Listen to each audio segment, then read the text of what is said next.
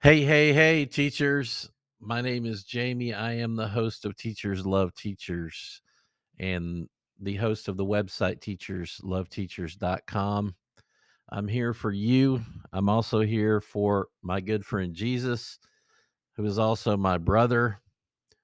My faith is stronger as a result of COVID. Let's just talk about that for a minute. My faith is stronger because of COVID. And I just want to go off on this for just a minute. I'm going to go on a little soapbox experience here. COVID is separating people's beliefs. COVID is dividing us into different groups of people, different people groups that believe different things. And of course, the obvious political things that are going on are a big universe of issues and ideas, and it's a big ball of wax. It's a big thing. I don't want to talk about it. This is not the show for that. If you want to hear that, there's a gazillion things to listen to and hear out there. Different slants and different views, and I'm not here to talk about that. What I'm here to talk about is the spiritual aspect of this whole thing. We are living in a time when we are being forced to decide some things that we've never in my lifetime been forced to decide. And it's happening to everybody at the same time. Used to be, you may not have had to make any hard decisions about the life of somebody in your family until it was you were mature and a mature adult. And at that point, you really question things.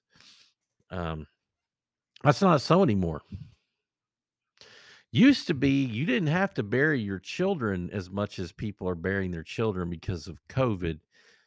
And I realize that particular rate is not that high. Don't get me wrong. But what I'm saying is it's an issue and people know it. So people go there. They go there in their mind. When you hear about the 25-year-old guy that dies while you have COVID, you take a step back and you say, what is going on with my heart spiritually? How is my heart looking if I have to come before God? Who is God? What is God? So those are the questions that are coming up in the hearts and minds of not just Americans, not just Europeans, not just. You can keep going on the not just until you get to the very last person on the earth. And there may be some tribes out there that don't know about the pandemic. They don't know that there's something out here that might kill them. But I can guarantee you, you're going to have a hard time finding many people who don't know about this pandemic and have not thought about their mortality as a result of it. Now, I'm not saying everybody's worried and walking around worried, but what I'm saying is there is a conscience, a group conscience among the entire world right now that we need to choose something. Now, you can, there's plenty of subgroups out there that are willing to do all sorts of things to convince themselves they don't need to ask those questions. There's still plenty of that out there. But there's also an even larger group of people who are having to decide, for some of them for the first time, what they actually believe. Do they even have faith in a God? Do they even I mean, what is this Christian thing? I mean, I've been kicking the tires on this thing for my whole life. What is this thing? Maybe they've never even set foot in a church. Do you realize how many people in America are unchurched right now? Do you have any idea? If you don't, Google it, because I want to challenge you to Google it, because I am not the one to judge anybody who doesn't go to church. Church going, quote, going to church is not the solution. Going to church is not the solution. And it can be part of the problem. Don't get me wrong. I'm not saying it is the problem, because God says in his word, do not forsake the gathering of yourselves together. Do not forsake the assembly of Christ. In other words, what he's saying there is you need to meet with a group. You need to fellowship with other Christians. You need to share your faith with everybody, but you strengthen your faith. Part of strengthening your faith is being with like-minded people who believe the same thing you do. If you have not done that in a long time, I beg you for your own sake, go to a church. And you're going to go to a church. I don't like this church. I don't go to the next one. I live in Rome, Georgia. Do you know how many churches are in Rome, Georgia? I don't even know. There's a church on every corner. Do not short the Holy Spirit. The Holy Spirit dwells in all these churches. Maybe this church is not a good fit for you. Maybe that one's not a good fit. Find one that is a good fit. Make it a point. I know it's a pain to find a church. I get it. I've done it. I've done it many times. I've done it probably 3 to 4 times. I'm not going to rehash it in my mind right now because I'm trying to talk to you guys, but my point is I have experience in this, and I'm not sitting here saying that going to church is the solution, and I'm not saying that finding a church is easy, because by far it is not. It is not easy at all. It can be difficult to find a place where you belong. But don't sell the Holy Spirit short, please. I would beg you to consider finding a church home. Okay, that's one set. That's soapbox number one. But I just need to go back to the thing about going to church. I feel like I need to clarify. Quote, going to church means you get up on Sunday and you go for an hour and then you leave and you're done. That's all your Christian activity for 1 week.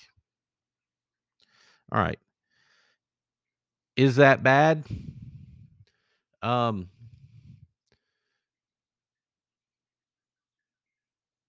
not going to say it's bad, but I am going to say you're missing out if that's all you do.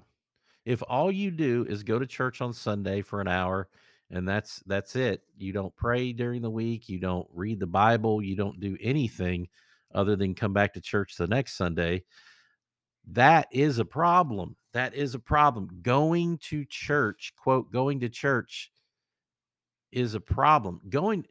The act of going to church is good, but you're missing out if that's all you're doing is going to church once a week. And there's a lot of things that in the scripture that back me up on that.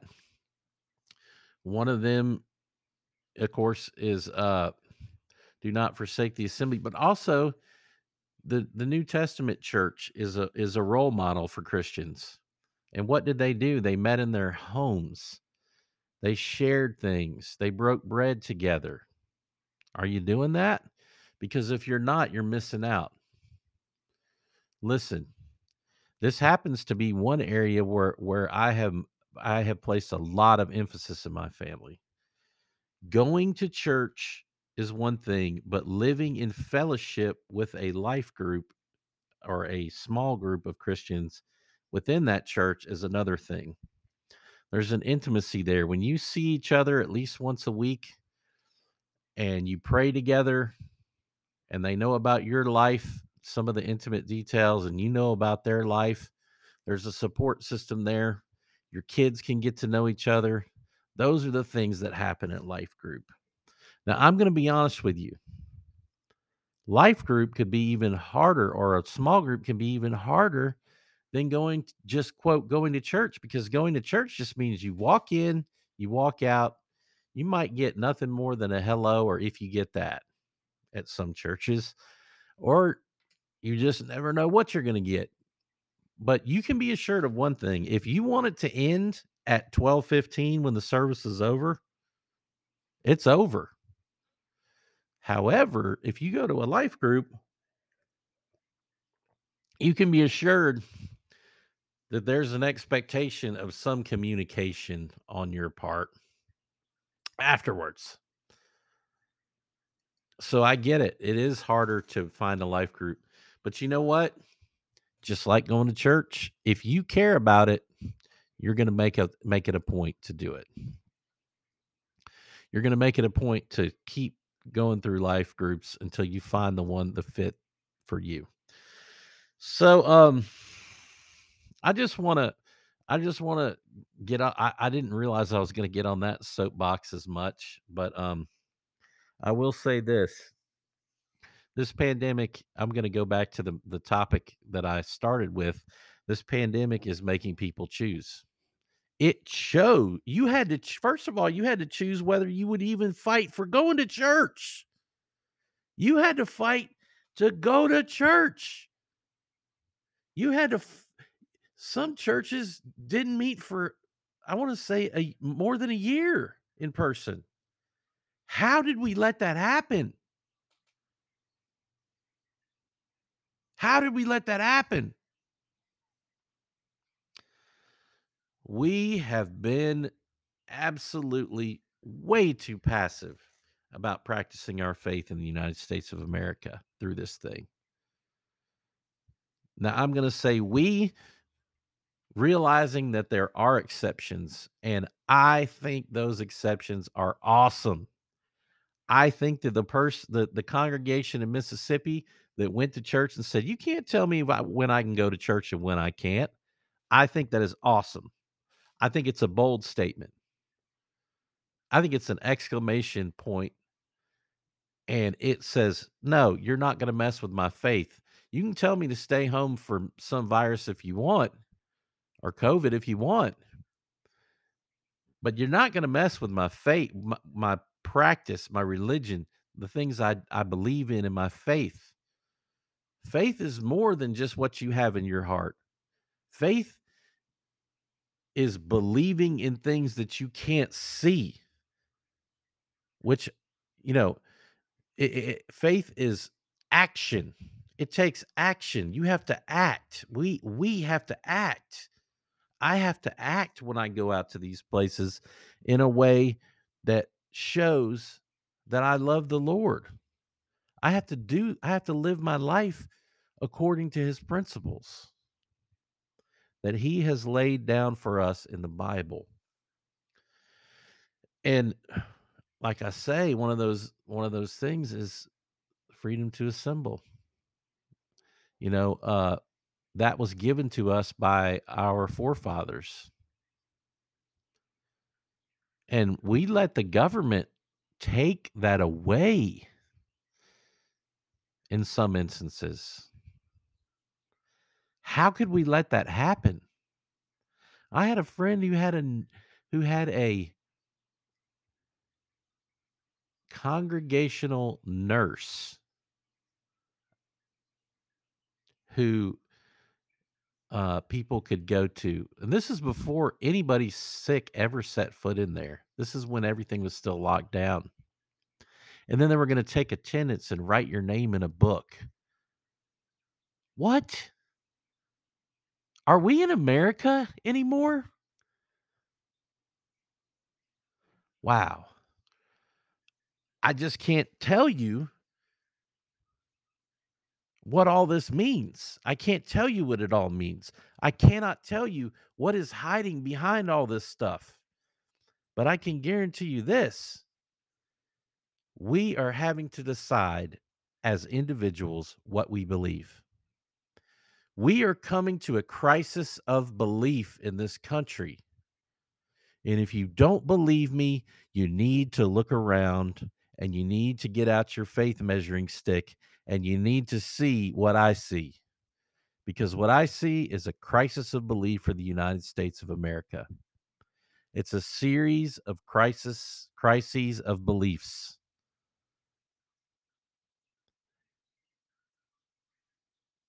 And we should not be sitting by passively.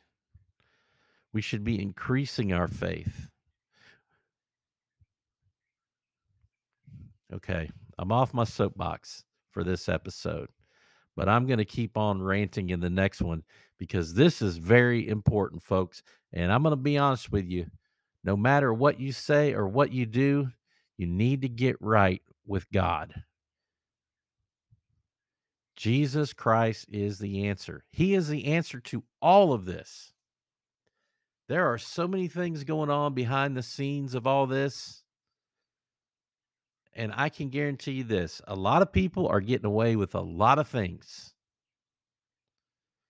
And I'm not pointing any fingers at individuals. But some of that stuff is starting to bubble to the surface. And it's factual. I'm not gossiping. There are factual things coming up now about people taking advantage of COVID and using it to their financial advantage, to trade advantages, and so on. I can tell you one thing. There's one ultimate judge of all that. And a lot of people are going to get past a lot of things here on earth and nothing is going to happen to them. But I can promise you, there's one judge you can't get past in the end. I can promise you that. You need to take that one to the bank. You need to take that one to the cross, and we need to thank him. We need to thank him. We need to thank him. We also need to thank him for his grace, but we need to thank him that he's a just God. He's not just graceful. He's a just God. These people will be held accountable. That's all I've got, and I want to say God bless you. Hope you have a great day.